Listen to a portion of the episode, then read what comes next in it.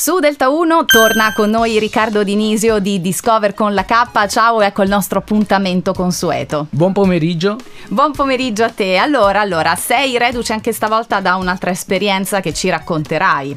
Sì, siamo di eh, ritorno da SPS, la fiera dell'automazione più importante a livello italiano, dove senza che te lo dico, insomma, il denominatore comune è stata l'intelligenza artificiale. Certamente. Che, che, quali altre grandi scoperte sono state fatte? Cosa ci puoi raccontare? Ma più che altro un grande fermento. Grande è iniziata fermento. la corsa all'oro e ormai anche con lo sviluppo di ChatGPT le persone hanno toccato con mano i benefici dell'intelligenza sì. artificiale e quindi eh, sempre di più ormai diventa un asset strategico di cui eh, le aziende se ne vogliono impossessare prima di tutti per avere dei vantaggi competitivi.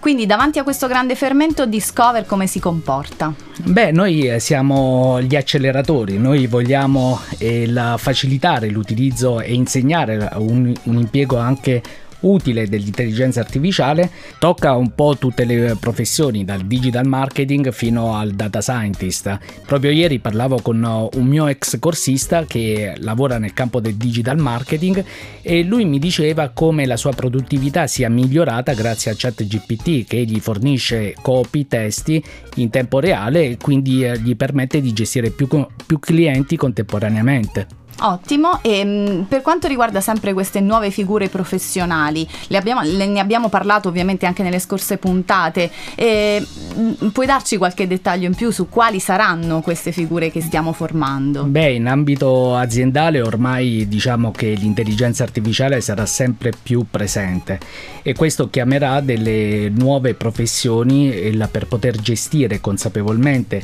l'intelligenza artificiale, quindi parliamo la, di nicchie che si stanno formando come per esempio il prompt manager cosa fa? La, che è quello che deve dare il dato di qualità all'intelligenza artificiale perché possa essere addestrata a riconoscere determinate problematiche aziendali e segnalare quando l'intelligenza artificiale sbaglia. Esatto, esatto, esatto, ma infatti io eh, ci terrei ovviamente con te magari la prossima volta a parlare proprio di questi errori eh, che l'intelligenza artificiale fa e che possono creare poi dei problemi anche a chi fruisce di quelle informazioni e quindi come magari la nascita di figure professionali possono, eh, nuove figure figure professionali possono essere d'aiuto da questo punto di vista magari lo vedremo la prossima volta. Sì, molto volentieri anche perché è un dato di fatto che ormai sì. l'intelligenza artificiale è sempre più amica dell'uomo e come tale la, ha bisogno di nuove figure la, professionali per poterla gestire efficacemente. Giusto, benissimo. E allora amici, l'appuntamento con Riccardo Dinisio sarà per il prossimo mese. Voi se avete delle domande 349 4 x 4 234 oppure contattate direttamente Discover con la K.